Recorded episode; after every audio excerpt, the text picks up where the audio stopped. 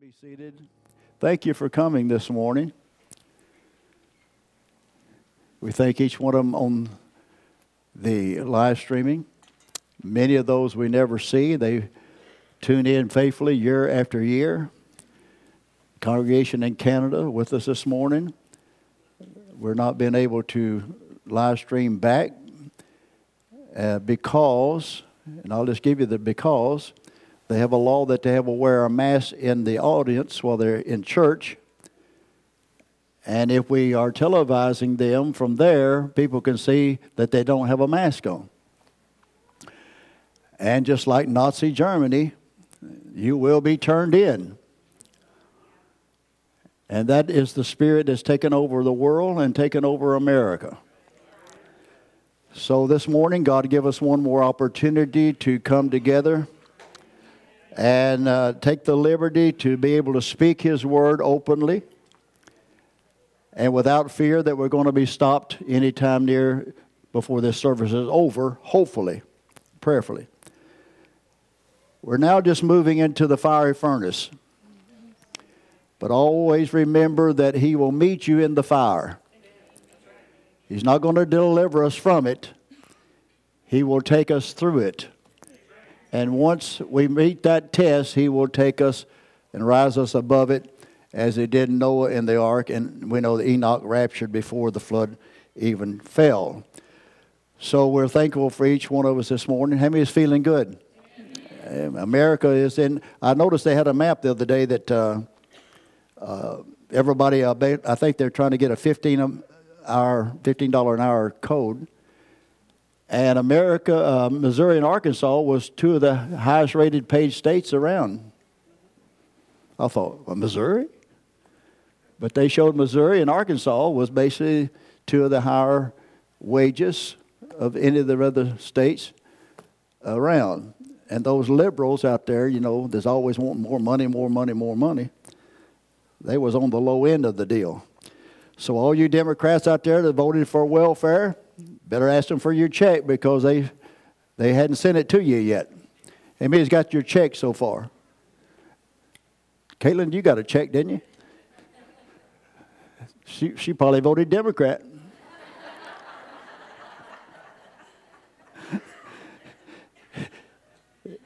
if you happen to have an R after your name, I'm afraid you're not going to get too many checks. Amen. I'm still looking for mine. I just hope they don't uh, charge me for cashing it. Because I, I, think now then they're after people, they send all those checks for unemployment. Now then they're trying to say, well, you got to give it back. We sent it to you wrong. So I found out a long time ago when you send somebody a check, you might as well forget it because they're going to spend it. Amen. So it'll show up on your income one way or the other. That devil don't miss a beat. Uh, I have a subject title this morning. The text is Matthew chapter 3, verses 9 to 12. And I prayerfully, before God, pray that He does not let me make a mistake on this subject. I have never heard anyone preach on the subject or teach on the subject per se. So you have nothing to go by except the revelation that you believe that the prophet brought in this hour uh, that matches a message and the scripture. It is a unique subject, but it is the message of the hour. And the title is The Holy Ghost and Fire. Holy Ghost and Fire. Brother Branham said you can have the Holy Ghost every day of your life and go to hell. Basically, very few, maybe one out of a million Pentecostals will believe that. Because they've been taught if you ever get the baptism of the Holy Ghost, you got it made. But we found out when the fire come, God himself, who is a consuming fire, when he come down to basically examine the church and speak to us face to face, said that teaching was wrong. If you reject Him, none of the rest of it, including the blood, will not do you any good at all. So I want to approach this subject very carefully and prayerfully. and just pray that God will give us the understanding, but keep us from not making a mistake in the teaching. All right? Amy will agree with that. So in Matthew chapter 3, verse 9 to 12, we read, and to let you know, first off, this is an Omega principle. We know that John the Baptist is the one that's speaking it, pointing to Jesus back there 2,000 years ago. But it was not an alpha fulfillment, it was an omega fulfillment. So keep that in mind as we read it. said, and John the Baptist said, And think not to say within yourselves, We have Abraham to our father. For I say unto you that God is able of these stones to raise up children unto Abraham. And now also the axe is laid unto the root of the trees. He will leave neither root nor branch. And you know, all of a sudden, all, already, this Elijah, John the Baptist, is the Elijah in a type, the third uh, Elijah, is referring to Malachi 4, 5, and 6 which is the last prophet Malachi spoke. The last thing he said was he was going to send Elijah to restore, lest God will smite the earth with a curse. Then you had 400 years of complete silence from God. And the next time God spoke was basically John the Baptist come to forerun under the spirit of Elijah to introduce Jesus Christ, the Lamb of God. So, as if Malachi 4 and John the Baptist, if you take out 400 years, it's a complete continuity of the thoughts of God. Okay? So he said, Now then, the axe is laid unto the root of the trees. Therefore, every tree which bringeth not forth good fruit is hewn down and cast into the fire. That is an omega principle. I indeed baptize you with water unto repentance. But he that cometh after me is mightier than I, whose shoes I am not worthy to bear. He shall baptize you with the Holy Ghost and with fire, whose fan is in his hand, and he will thoroughly purge his floor and gather his wheat into the garner, which we know is the type of the end time of rapture. But he will burn up the chaff with unquenchable fire, and we know chaff is the dried out Pentecostal age that has quenched the Holy Ghost and fire. Let's pray this morning. Father, we are not sufficient in our mental mind to be able to approach this subject as it needs to be approached. And only you can bear witness with each heart the necessity and the importance of this subject. I pray that you examine our minds and hearts this morning and anoint us with a spirit of humility that we'll be open to the revealed Word of God. Place upon us the urgency of this hour as we see all the darkness and the political and all the fulfillment of your scripture coming to pass among us. We know also there is promised a resurrection and a rapture, uh, which, which we are contending for this morning. So may your Spirit anoint us to speak, and may the Holy Ghost anoint each one of us to be able to hear. For we ask it in Jesus' name. And everybody said, Amen. If we read this text as a just a subject that we're looking at, if you approach it in the normal view of Scripture, most people would point out that we have John the Baptist here baptizing with water.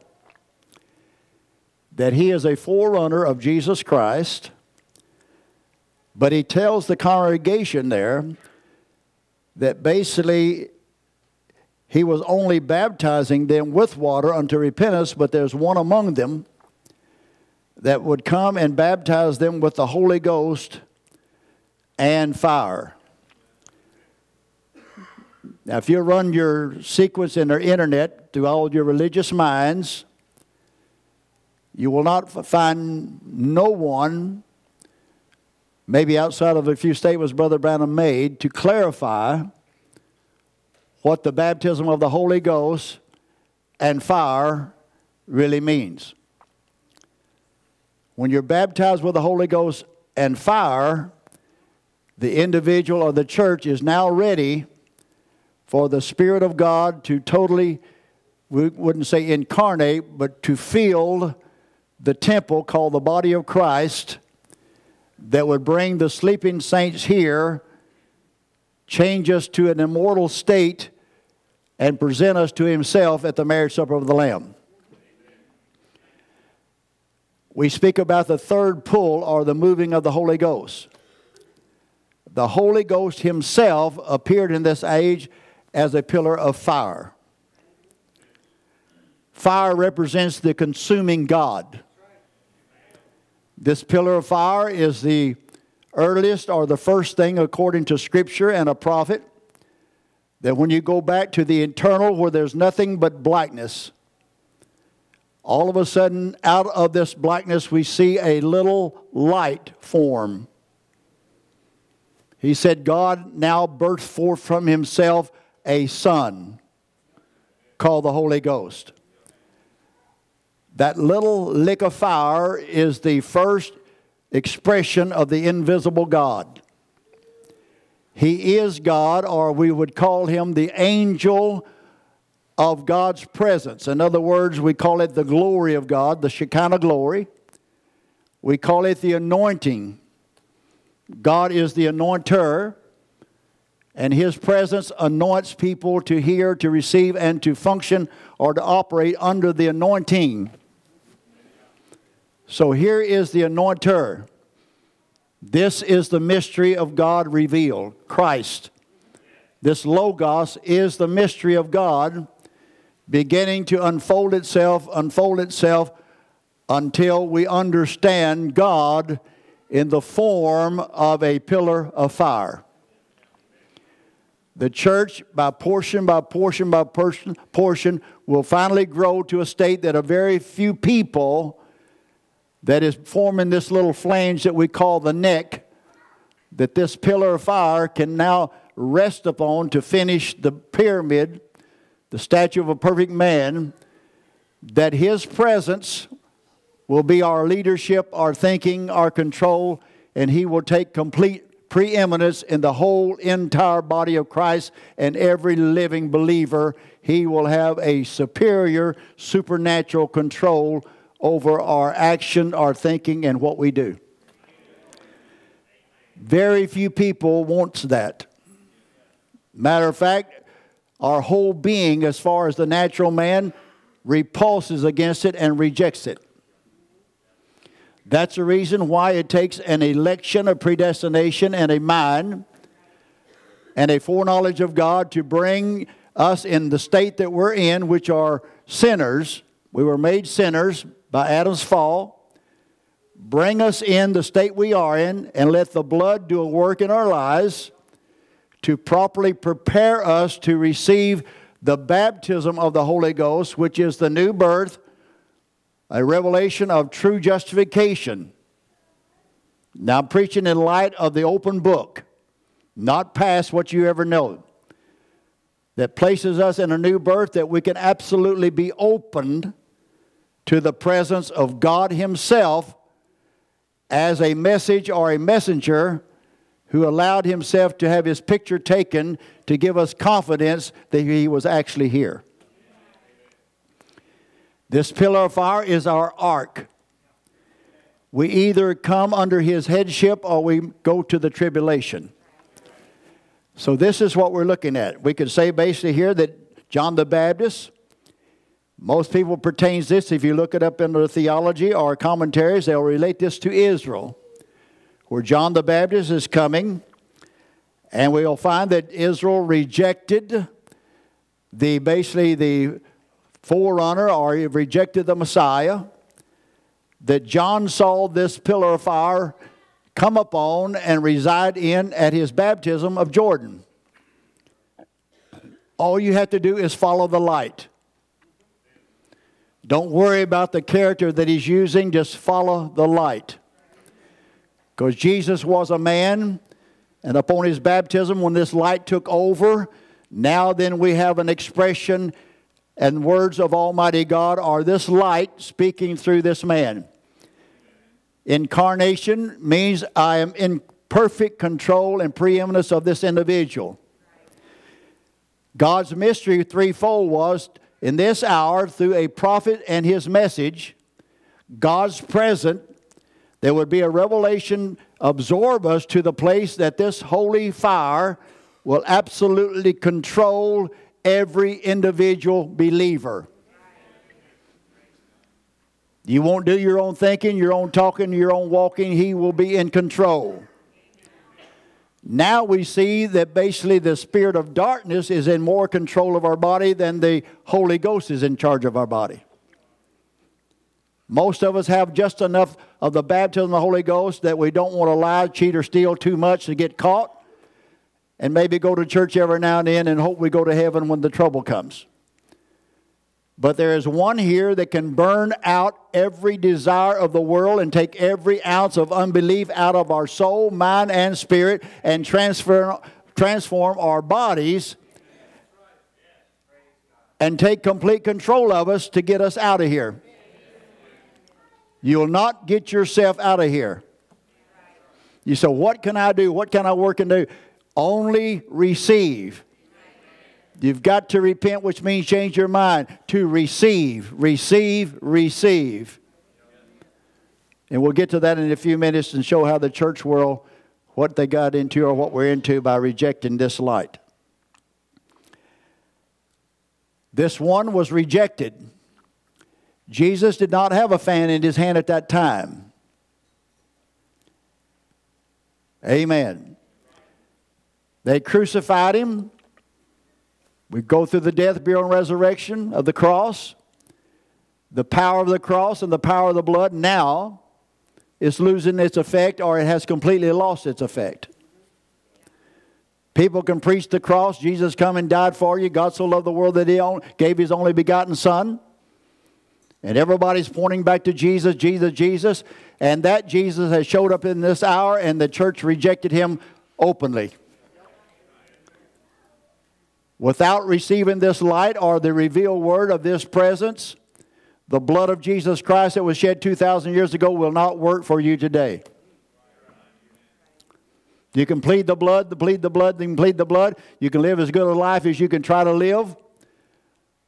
But there has to be a life that come forth out of that blood has to come to a reality in our lives in this hour because we are the ones that are come to headship where the pillar of fire takes over the complete body himself. Remember, the body of Christ is a headless body.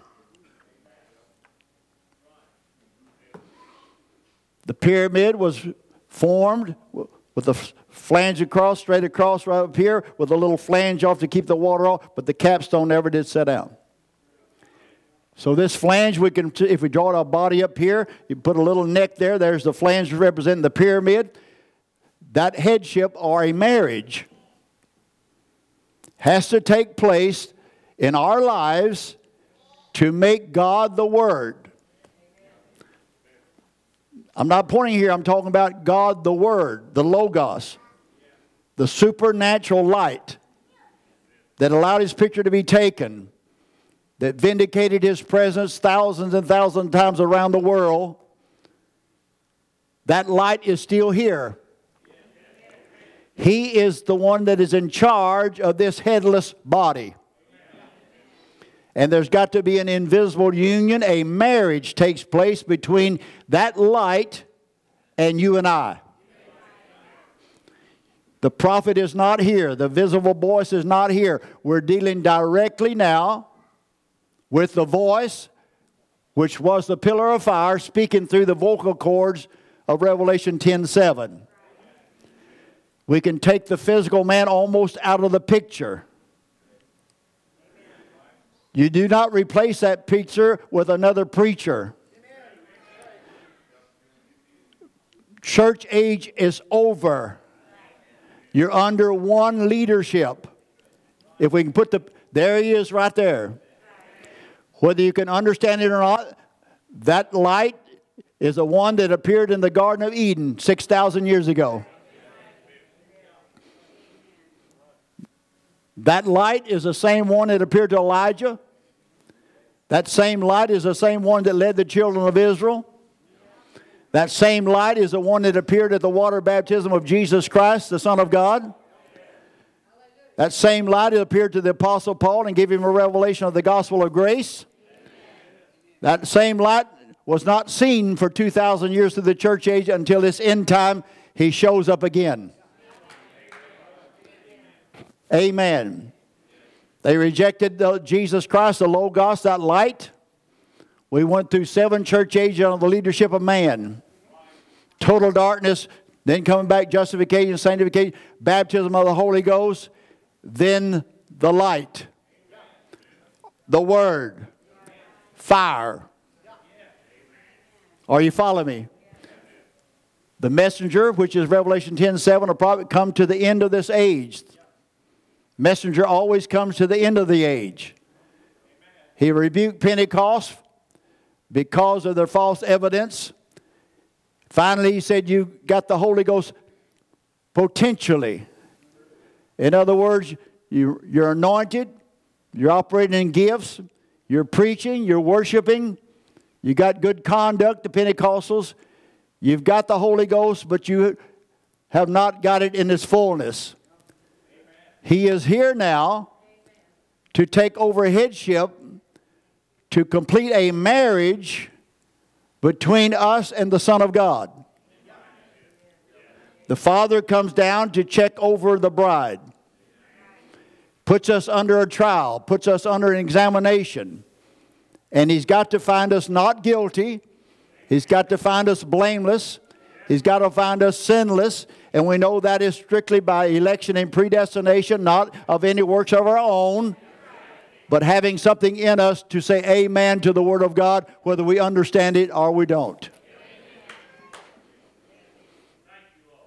Most young people today that wasn't raised in the message and heard Brother Branham, if you could even come to the mentality that God sent us a prophet, that he come in this hour and manifested himself, you recognize that much, you confess that much, be baptized in the name of the Lord Jesus Christ, which is this pillar of fire for the remission of your sins, you will make it. If you reject that much, you got to go through the tribulation. Then, if we receive and sit around the teaching and learn more, the more that you understand, the more you become responsible for. Are you following now? And there is to be a group that will come to a confession. Amen. We will come to a confession. My Lord Jesus Christ is here. I am united with him. He is my husband. He is my Lord. He is my God. I am under his leadership. I'm under his control. He has burned all unbelief out from under me. I have absolutely surrendered all to the one that is here. Amen. If you teach that this is John the Baptist here, this scripture is over. If you'll notice, in John's day, nobody was burned up. Fans in his hand, but more he'll uh, thoroughly purges for the wheat, gather all the chaff of unquenchable fire. Nobody was burned up then. So this is an omega prophecy.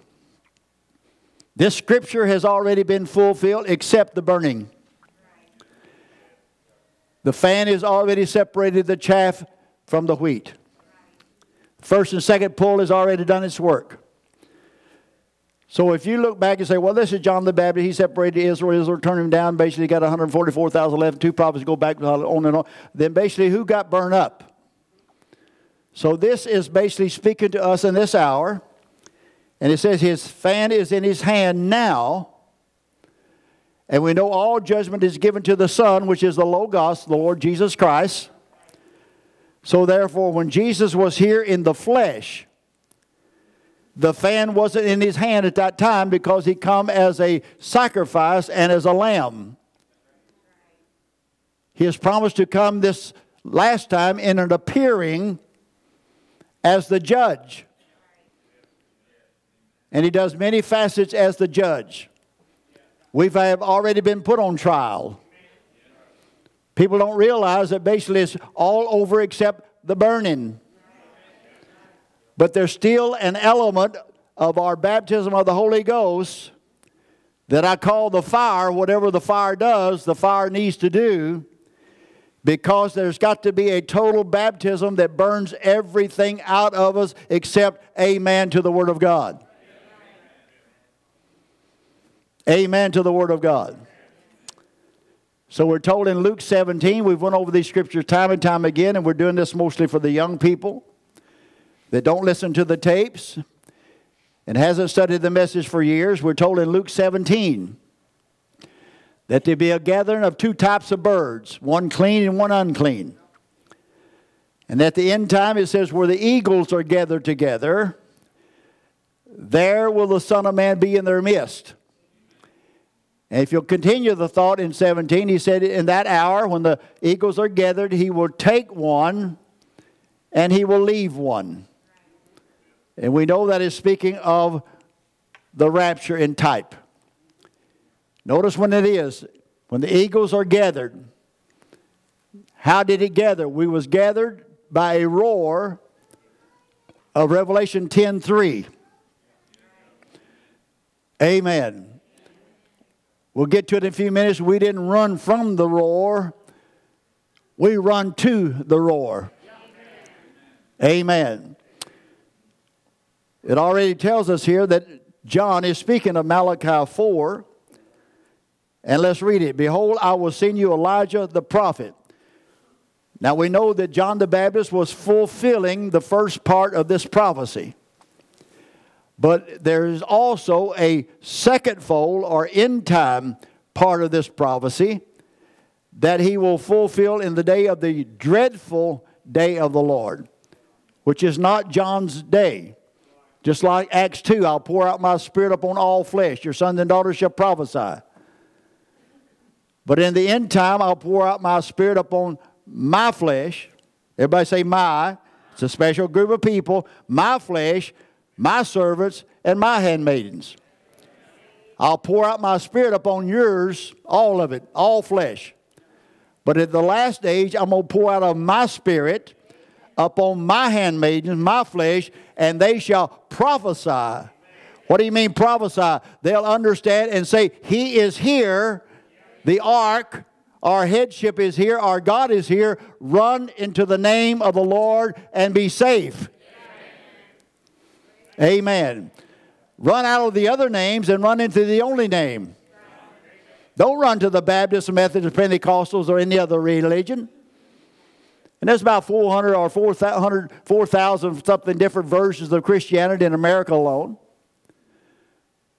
Every one of us an era, and God only receives one. There's one group that will be able to have and present the token in other words, without the baptism of the Holy Ghost, you will not recognize that the Holy Ghost, which is the fire of God, the Logos, is here in the midst of the church.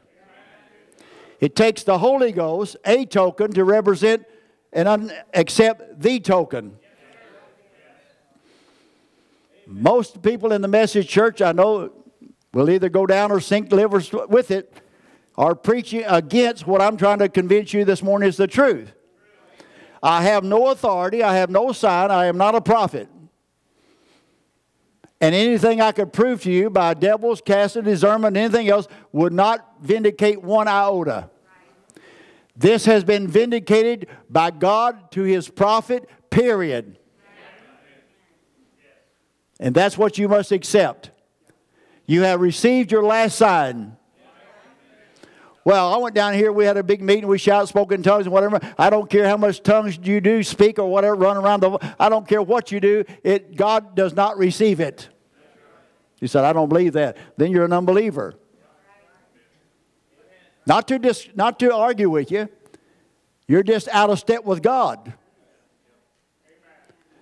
This has come to a final, a final headship, a final word, a final thus saith the Lord no error in it, no mistake in it, and you're not required to know it from Genesis to Revelation.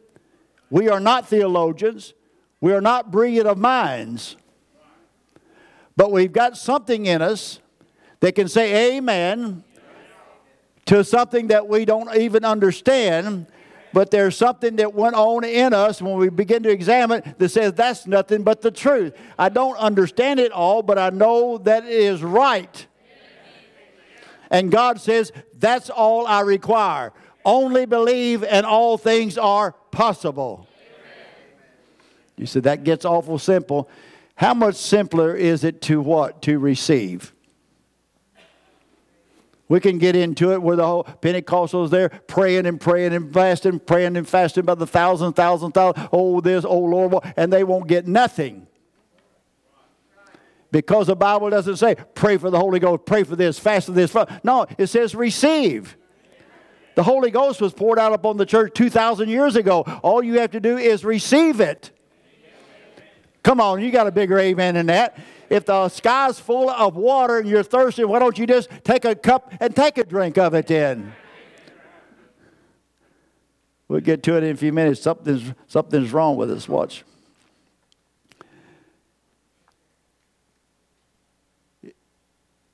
What they say about Malachi 4, 5, and 6, I was looking up all things are possible. I just have it in my little prayer closet. I have a book in there. Sometimes when you don't feel like you're in contact with God, you just start reading and thinking whatever more to see what's going on. And this book says, well, many of the Branham followers believe that William Branham uh, fulfilled Malachi 4, 5, and 6. That he was the Elijah spoken of that was to come. And many of the small churches still hold to that teaching, which is very minor. And they, more or less, in few words, we feel sorry for the idiots. They don't know what the Bible's saying.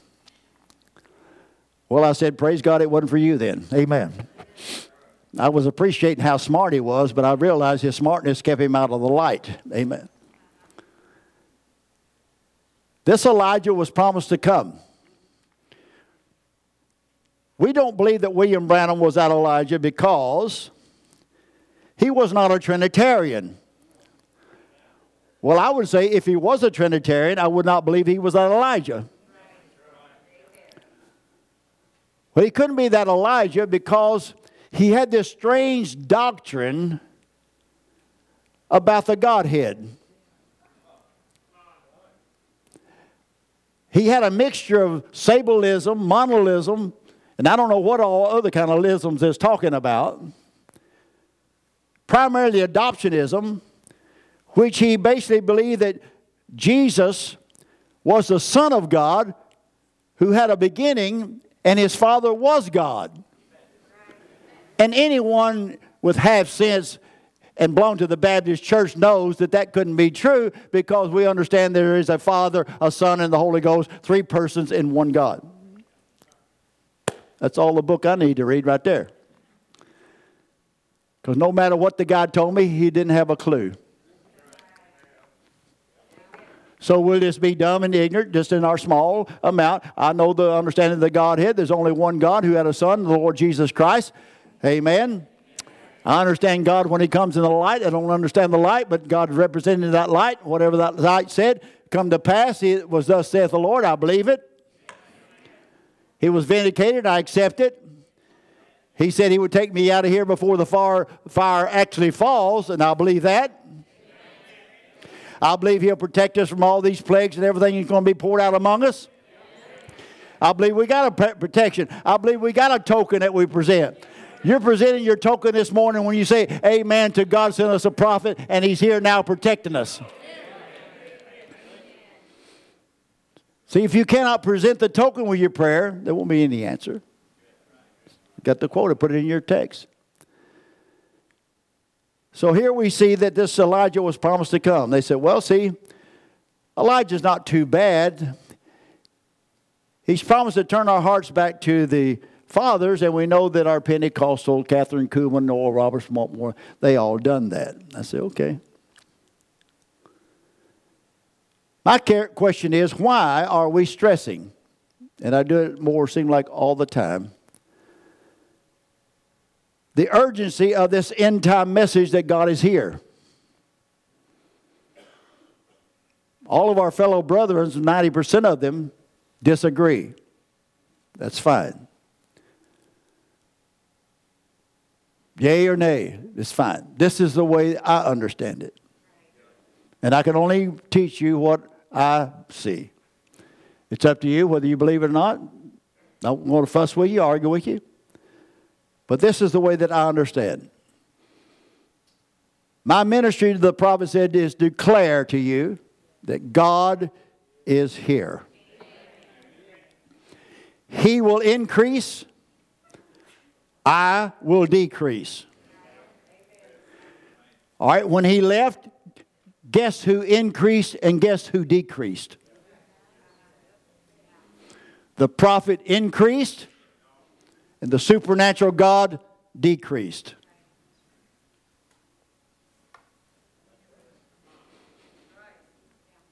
And they began to quench this light. They wouldn't question what this light was here for. They wouldn't examine even who the light is. I heard one of the leading brothers preach two and a half hours down, right down here at Thayer on this mighty angel of Revelation 10 1. Two and a half hours on this mighty angel. And he labeled him everything except God Himself. They don't know who this light is. We stress the importance of God is here because if God said, I'll send you Elijah, how does God send a messenger or send a prophet? How does God send someone? He comes himself. Moses, I'm going to go down to Egypt. I'm going to send you down there and you're going to be a mouthpiece. Moses said, I'm not a good talker. He said, That's all right. Aaron's a good talker. You be a prophet to Aaron, I'll be God to you. We went through that before. Brother Branham was not a good talker. People said, well, he needed Lee Vayle to talk for him. I think he got the job done well enough on his own. Because he talked in such a Appalachian hillbilly type of presentation that the intellectual mind cannot grasp what he said. It can't. That's the reason why you find people that preaches the messages in this hour, every one of them that cannot preach the New Testament. You won't find one preacher out of ten teaching out of the New Testament. None of the charismatics preach out of the New Testament. Why? They don't have a story to go by. They got to go to the Old Testament to get stories. Because they don't understand in the New Testament that there's an Alpha and Omega God comes in a form of a pillar of fire through a prophet Paul to begin the church, and he comes at the end time, a prophet and a pillar of fire to end up the church. What goes on in the middle, I'm not worried about. If I got one end of the board, I got another end of the board. That's all I'm worried about the two ends. Since I'm at the end of the board that goes in first, and it gets flipped over after the resurrection, and we go in last, I'm not interested in between here. If the end goes in, I go in. So therefore, we know this angel or this messenger that's to come in this end time, the Omega, would have to be speaking of Revelation 10 1 to 3. Let's go there if you don't mind. This is a simple lesson for the young people. Watch now. This is proven to you beyond a shadow of a doubt by the scriptures what has transpired to convince you to be baptized with the Holy Ghost and fire.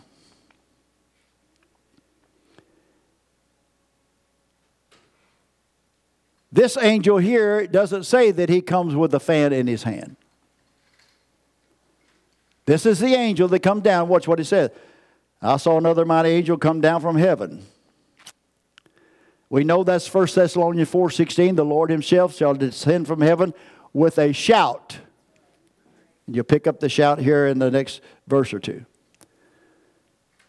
I saw another mighty angel come down from heaven, clothed with a cloud. A rainbow was up on his head, and his face was as it were the sun, and his feet as pillars of fire.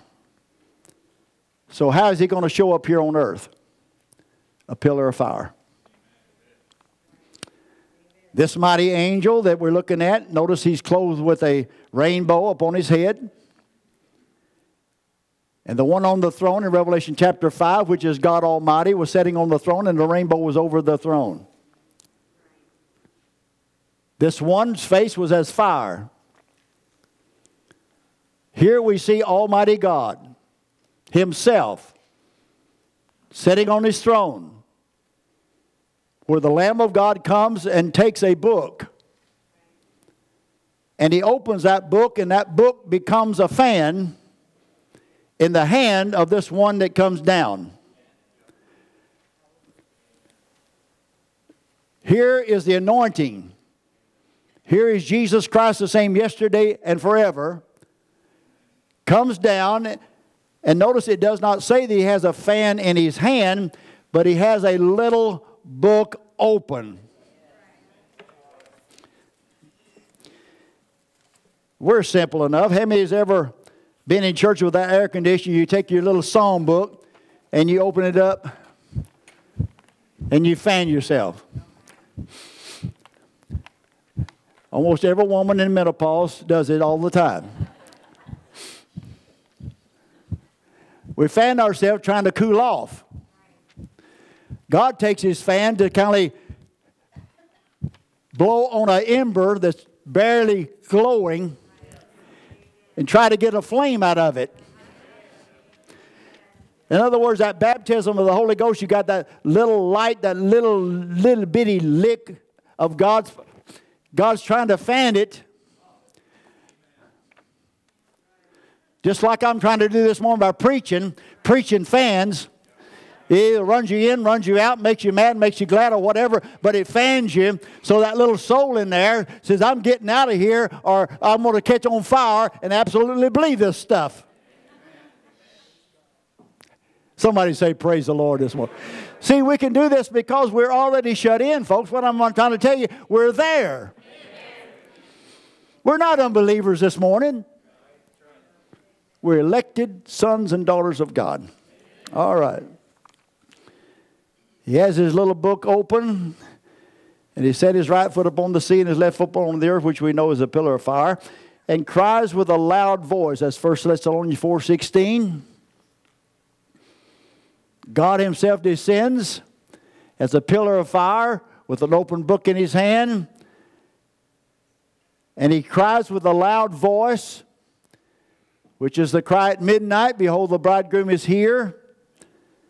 And if you notice, it's that as when a lion roared. Didn't say a lion roared. As when a lion roareth, and when he had cried, seven thunders uttered their voices and give us the baptism of fire. Without this scripture, there's no baptism of the Holy Ghost and fire. Fire to me represents the Word and the word will burn everything out of us contrary to the written word.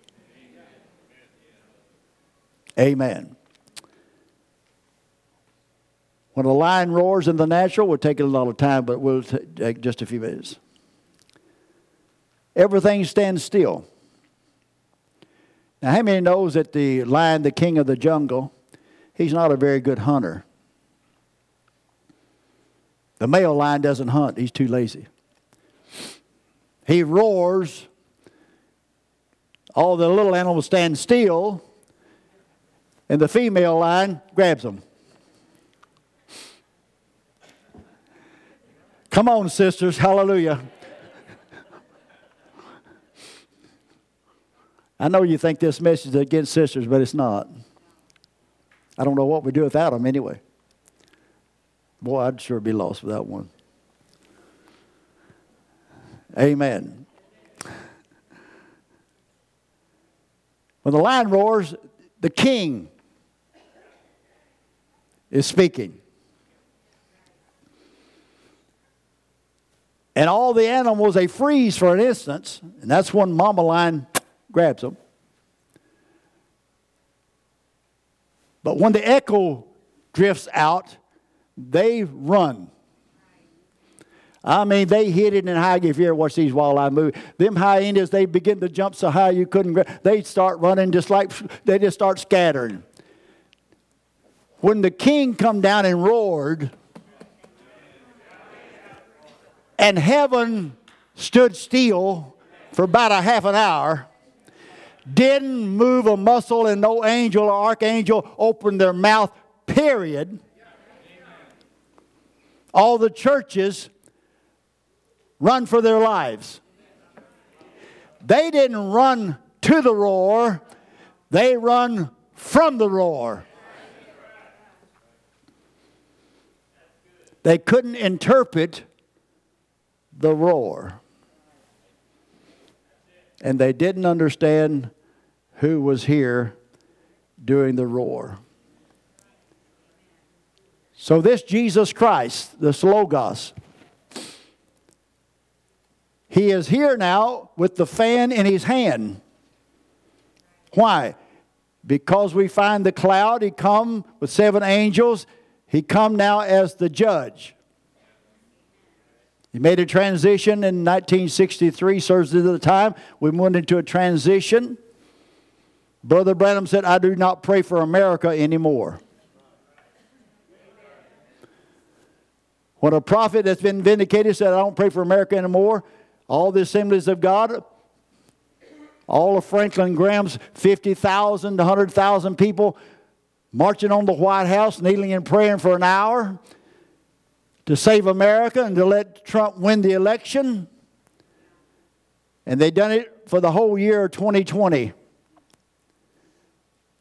Kenneth Copeland's victory broadcast sent over 50,000 people to almost every capital in America had what they call the prayer meeting for God to bless Trump, for him to win.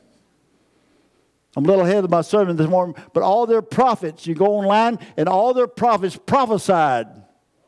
Thus saith the Lord, Trump will be our next president. Hundreds of dreams. Trump wins the presidency. The website is full of false prophets, false dreamers, false prophesiers. And now then they question, I watched them lecture, all of our prayers was not answered. And our prophet said this, and our dreamer said this, and we put it out online, we put it out on live stream. What do we do now? And this man made the speech, we got to change our mind, something went wrong. What are they going to change their mind to? We preached last week God answers prayer. Let's adjust that. God answers prayer to those who have the baptism of the Holy Ghost and fire. Because if we do not offer the token with our prayer, the prophet of God said there will be no answer. He will not hear your prayer without the baptism of the Holy Ghost and fire. So when you present the token with your prayer, you cannot do that. Present the presence of God being here, which is the Logos. That is our token. It is the token Himself. You cannot present that token, that confession to God without having a revelation of the appearing and presence of Almighty God. So, your baptism of the Holy Ghost, your legalism, your sanctified life, long skirts, and all that, which is wonderful, this is all right, doesn't have one influence upon God. Because once you turn Him down, you turn everything about Him down. And once you turn the prophet down, you turn Almighty God down. And you see them doing that over and over. What was the alpha fan then? What was the alpha fan and what is the omega fan? This is my understanding of it. Take it or leave it, whatever you like. To me, the fan represents the true gospel. The fan represents the true word. It represents the fan in portion. Every age had a portion of the Word of God, which is true light. That true light represents the true gospel to that age, which is basically the fan that's keeping the revelation of Jesus Christ alive through seven church ages. Until. Until the one that they're keeping alive comes and makes himself known to the church and take over headship to each one of us. That must transpire before the resurrection and the rapture. And to reject the headship, which is the supernatural pillar of fire, there is no power or fire that will be able to take you out of here, or me or anyone else. The gospel of Paul, they turned down. That's the Omega. We've went through it time and time again. You take another Jesus and another spirit, another gospel. Once you take another Jesus, another spirit, another gospel, the Holy Ghost or the fire revelation of the presence of God begins to dawn out until it come totally dark in the dark ages. There was no understanding of the Logos being here at all.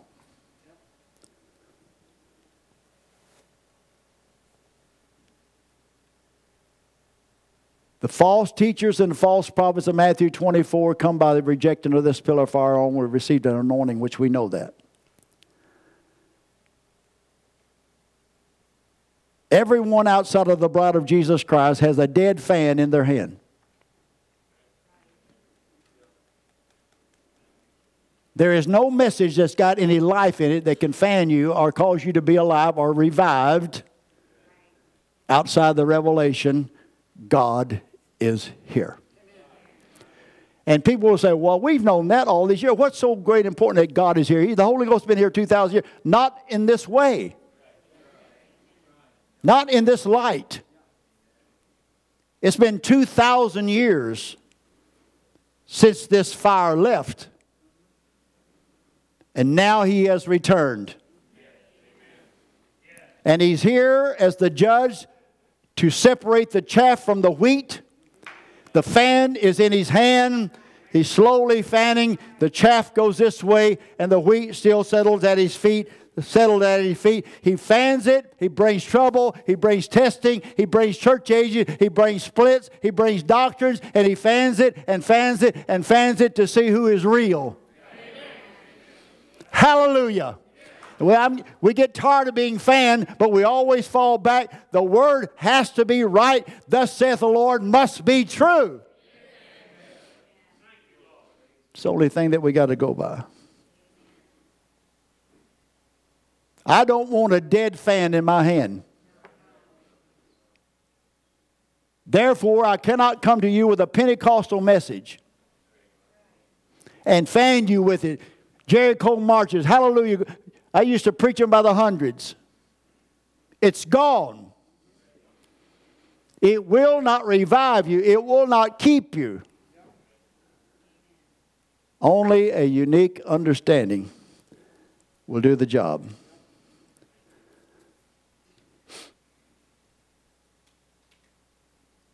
The baptism of the Holy Ghost, the Pentecostal baptism, which I'll say more people in this message had the baptism of the Holy Ghost true Holy Ghost baptism than anybody else in the organization, anyone else. That's reason they live holy lives and preach the conduct and all, everything that they preach. But we find out that it only leaves everybody in one lump. God sent a prophet, hallelujah, quit your dress, quit this, what more, hallelujah, hallelujah, and it's all one lump. this fan separates. And it's here to separate what? The chaff from the wheat. Any gospel outside of the presence of God has no fire in it. Help us, Lord Jesus. The gospel that the assemblies are preaching, of charismatic are preaching, you say, well, I'm not interested in it. They're closer to what is right than most people think. They got virtues. They have influence. They got music. They got teachers. They got classes. The people are orientated in their foundation. They can give you a scriptural understanding of why they, where they base their faith, their foundation, and everything else.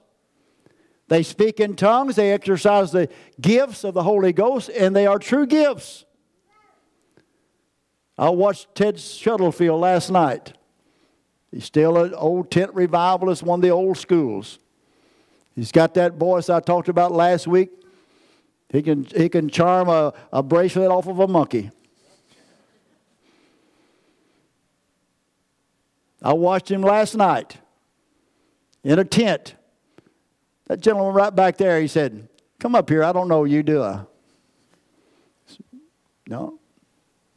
Is there any usher, anybody in this building talk to you in this meeting? No, sir.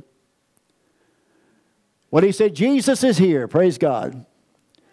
And Jesus has sent me to prove to you that he is resurrected and he is alive. Guess what our message is? We're the only ones that should be proven by our life, our testimony, and the supernatural around us that Jesus Christ, the Logos, is here and he is alive. He said, by the way, I said, he said, I think that, uh, that nerve over in your right hip is giving you problems right now. And he said, that's true. He said, now let me tell you, that nerve coming from a car wreck you had. He said, that's true. He said, also, he said, you got something wrong with your eye. He said, I could tell that by looking, but what's wrong with it? You hit it with your phone. That, that's true. I hit myself with my iPhone, put a film over my eye. And he went right down the book, right after amen, amen, amen. He said, now that same Jesus Christ that walked the shores of Galilee, if he's here today, would he, he copied that prophet right down the line. He said, you still think he can take that pain away from your back? He said, he just did. That guy jumped. He said, yeah, praise God, I don't have no pain no more. You said, that's psychology. Well, he said, now put this over your eye. Can you see? No. In the name of Jesus, restore his sight. Now open your eye. Can you see? The man can see clearly. Well, hallelujah. That has to be the real thing. It's the real Holy Ghost with the wrong confession. You said it can't be that close. It is. And what we done, we've seen the copy, which is the true Holy Ghost working through anointed vessels, dropped the anointing and said here and said, We believe a prophet, hair and dress, hair and dress, dried up and going to hell. When the prophet of God said every individual full of the Holy Ghost will do the same thing Jesus done 2,000 years ago. Now, it's getting late. Let me let me read you this little story. How many likes this little story here? I like this one. Are you still with me? Say amen. amen. I'll just read it to you. They may put it on the board if they want to. Brother, men of God, women of God, what's the matter with us? Brother Branham is talking to the Pentecostal age. He's talking to long haired, well dressed Pentecostals who believe him to be a prophet, who believe him to be the supernatural, following his ministry. He said, What's the matter with us? Well, if we look back when he preached this, what was it, in the mid 50s, we wouldn't think too much was wrong with anything. He said, There's something needs to move. These people have the baptism of the Holy Spirit as far as true justification is concerned. They have it. He said, We're turtling. That's a kind of, that must be a hillbilly term. Turtling. When I was a little boy, you know what a turtle is? Taurus. We have them back east. They said an old terrapin, we call them. Me and my brother saw one one time, and we were uh, little bitty fellows. It was the funniest looking thing you ever seen. Said he was moving like that. He's probably going. Brother Van was pretty dramatic. He's moving like that, and when we got him, he went soup. In other words, his head popped in his shell. Soup. Draw it up. That just reminds me of some people. he could sure bring it out, couldn't he? That reminds me of some people preaching the gospel to them. I wish this was a story back then, but you know what? It's still true today. Because I noticed, I won't call anybody by name, but I noticed when I gave you my title this morning, eh, as a few heads went, oh Lord, oh Lord, here it comes, glory to God. I don't think I have any. Going to preach on me this one. Well, keep your head in the turtle shell. Let's just let's go ahead while. He said, just reminds me of some people preach the gospel.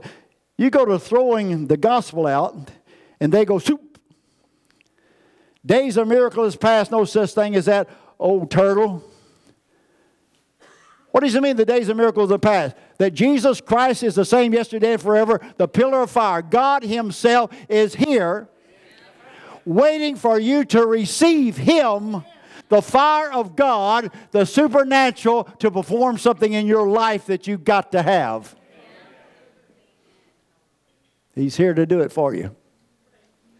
The only opposition for you to be a genuine walking testimony of Jesus Christ is this thing right here that we call the mind. In actuality, we just really don't want God to be in control because we're afraid of what He might require. What difference does it make what He requires after He gets control?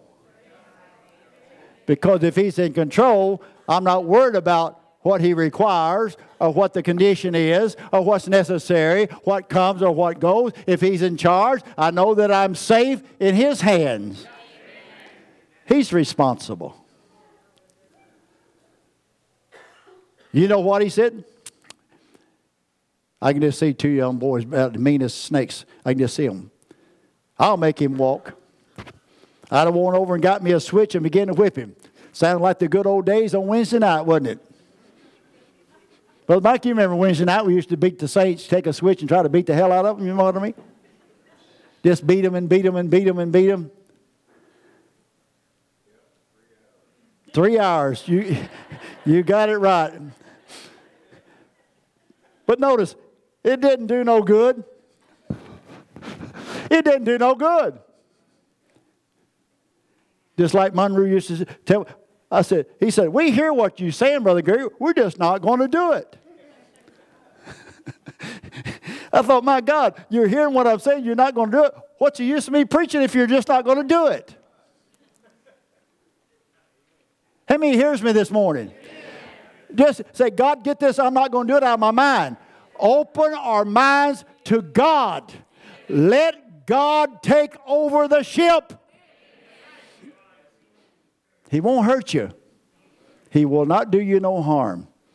He'll bless you more than you can even fathom. Amen. He said, I began to whip him.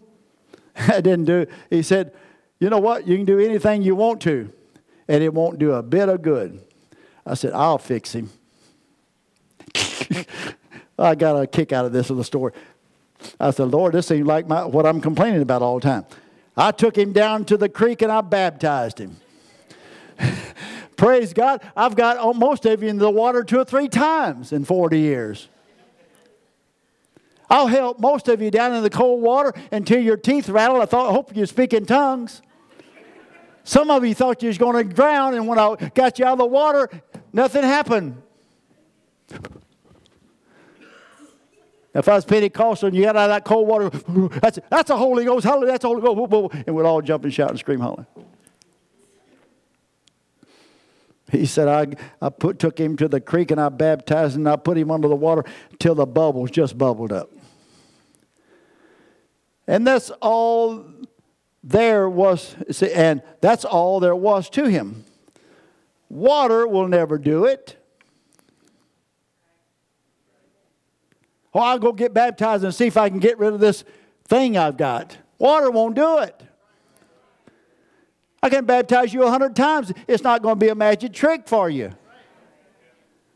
People go to the water and get baptized thinking, well, I'm going to come up and I'm not going to be a drug head no more, and I'm not going to cuss anymore, and I'm not going to lust after women no more. I'm not going to do nothing more. I'm going to fly around. Lord have mercy. Don't fall for that stuff. You go in that water, you're going to get up wet and you're going to get up cold. But you fulfill the word of God, and now you got a promise. Say, I got a promise. I will receive, I will receive, I will receive the Holy Ghost. In other words, in this hour, you are open to receive the revelation of Jesus Christ, the same yesterday, today, and forever. He said, I, I put him under until he bubbled and bubbled, and he said, The water won't ever do it. You might as well quit your fussing. I just held him there till all the bubbles just bubble, bubble, bubble, bubble, and he never done a thing. Come on, church, say amen. You know what I you know what I did? I think I'll try this. I got me a piece of paper, made a, me a little fire, set the old boy on it. He walked in. Somebody say, Praise the God. Lord, build a fire under our rear end so we can get up and run.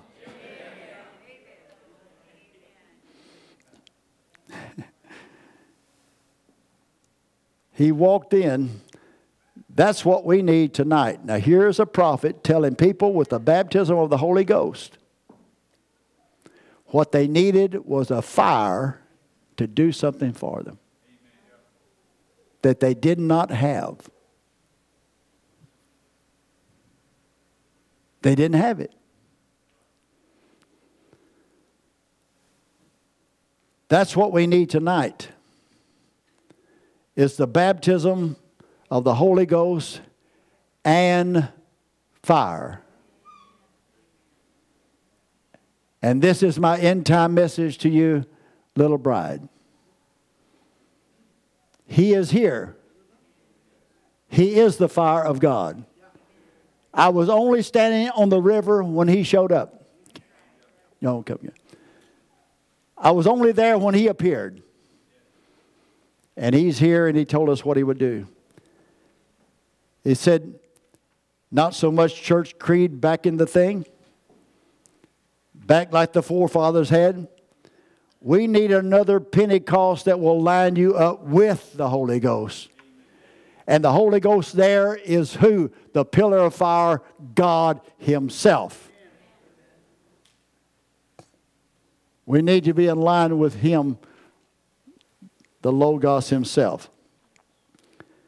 We need another Pentecost that will line you up with the Holy Ghost, that'll send people to their knees, send people to their Bible, to search the scriptures, and that's what we've done this morning by the grace of God, to let you know who you are and what you are in Christ. Amen. Mm. I better stop right there. Because if I go any further, we'll get out of work. Let me read something to you. I'll just read it on the notes.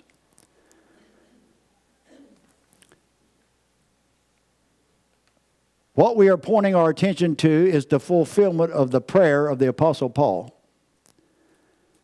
When he prayed that his people would receive the spirit of wisdom revelation, which we believe he allowed his picture to be taken as a witness to his voice of Revelation 10 7.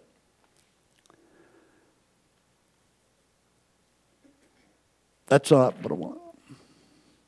Let's look at this now. We have consistently set forth that God,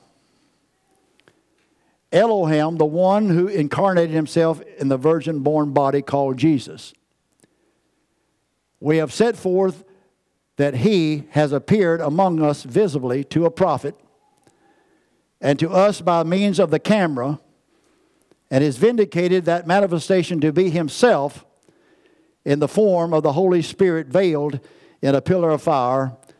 And it was made known to us through a prophet that this is Jesus Christ, the same yesterday, today, and forever, which is revealed to us that the Jehovah of the Old Testament is Jesus Christ of the New, one God who never changes.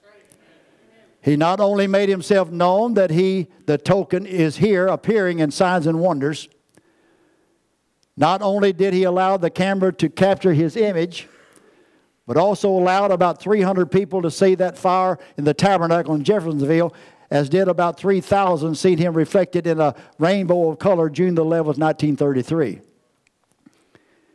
His message told us that to receive this manifested word for this hour is to fully believe the word and receive the token itself, which is to be baptized with the Holy Spirit, which is in turn is the rebirth. So the baptism of the Holy Ghost and rebirth is one and the same thing.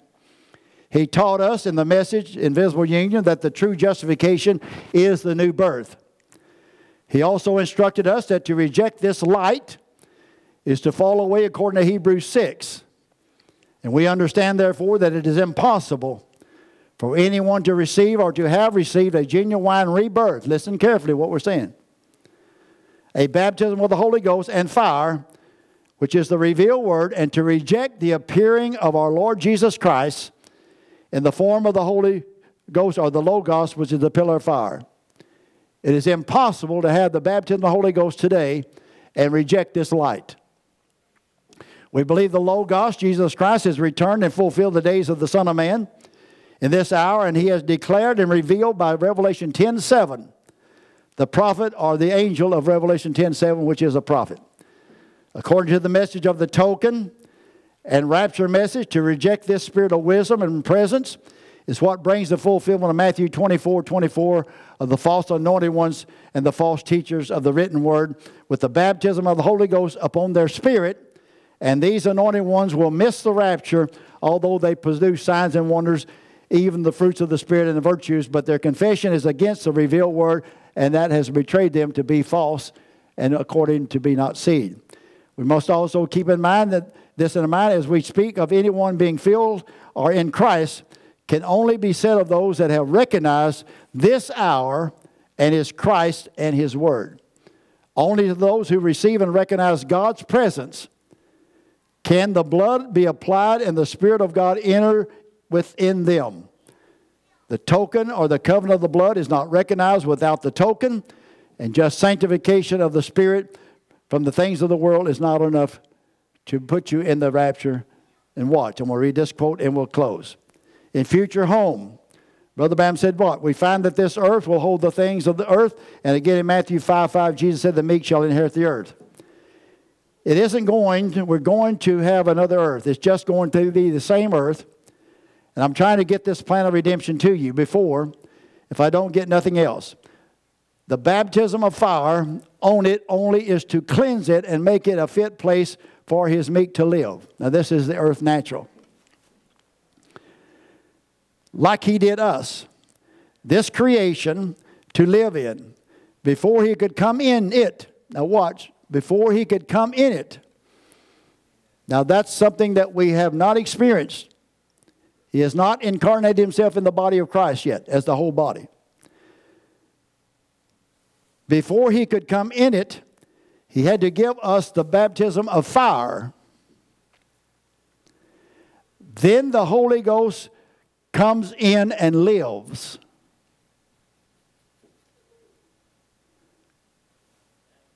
Then the watch. The, then the Holy Ghost comes in and lives. Baptism of fire. Then, when you get that baptism of fire, then the Holy Ghost can come in. What if it does? It burns up everything contrary to the word out of you. See, it won't believe nothing else but the word because it is the word himself. Let us stand this morning, would you?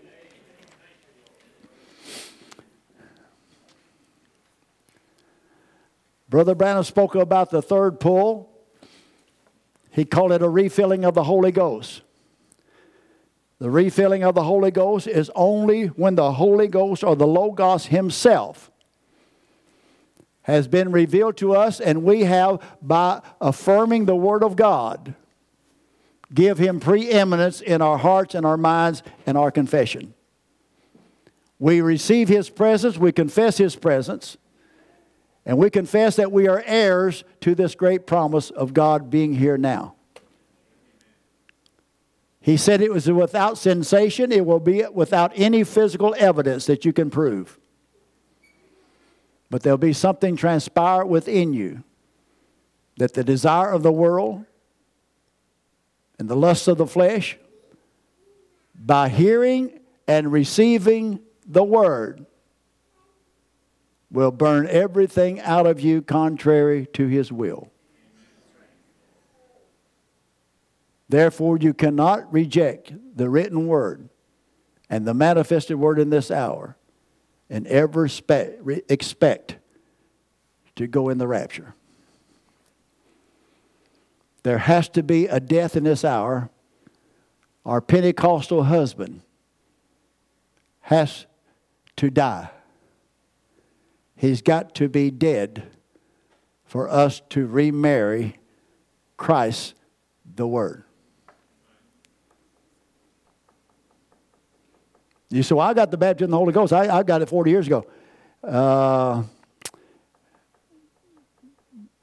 there's a revelation of a message that you've got to receive to burn that dogma and that confession out of you. Don't bring none of that age into this headship. Now, what that means, I am not fully capable to tell you. I only know what he told us. Let this pillar of fire become your sole desire, attention, and focus upon him, the Word of God. Open your heart and receive. Only this light will accomplish in you what you're here in this building this morning for. You want the peace of God? Just open your heart and mind and say, Lord, I receive it. I receive your word. I receive what you have done and what you are doing. I may not understand completely. Matter of fact, I don't hardly understand anything that the man has said. But if it is true, and is your spirit and your word teaching me and talking to me, open my heart that I can receive it. Open my understanding that I can understand and believe. For out of my mouth I'm going to confirm that you said when I went to the water and was baptized in the name of the Lord Jesus Christ, which is the name of Almighty God that is here as a light. You have identified with this light that He is your husband, He is your head, and He is your God. Give in to the fire of God. Amen. What are we going to sing? Don't know what to sing after that, do we? Uh, no, not really. What, what else we say? Praise the Lord. Let's just sing this little light of mine then, okay? That's good enough. I'm going to stress it and stress it. You say, Well, I've got the baptism of the Holy Ghost. Your baptism without the revelation of God's presence will not get you there.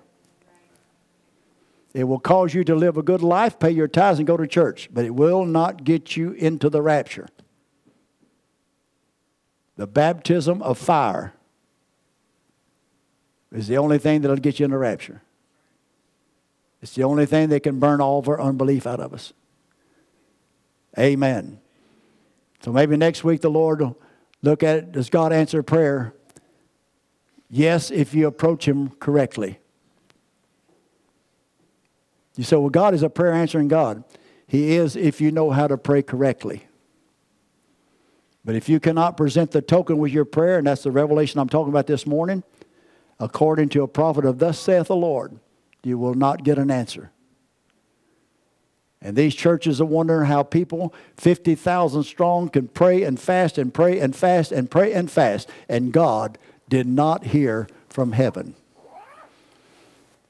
And I listened to Franklin Graham on TV, and he quoted every time when my people that are called by my name when they humble themselves and pray, I will hear from heaven and I will heal their land. And they honestly think that they are the my people. But they're not the my people. Only the bride of Jesus Christ is my flesh and my people. And when we open our eyes to who is here and present the token with our prayer, Whatever you ask in my name, I will give it to you. That's the you and the my group. I will hear my people.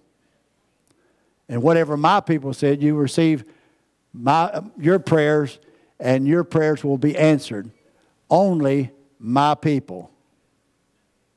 Amen. It is not begging, it is not fasting, it's not all this screaming and pounding and bombarding heaven. That don't move God one iota. You said it used to, it don't no more. He will receive one thing. That's an open mind and an open heart to the message of this hour. God Himself is here.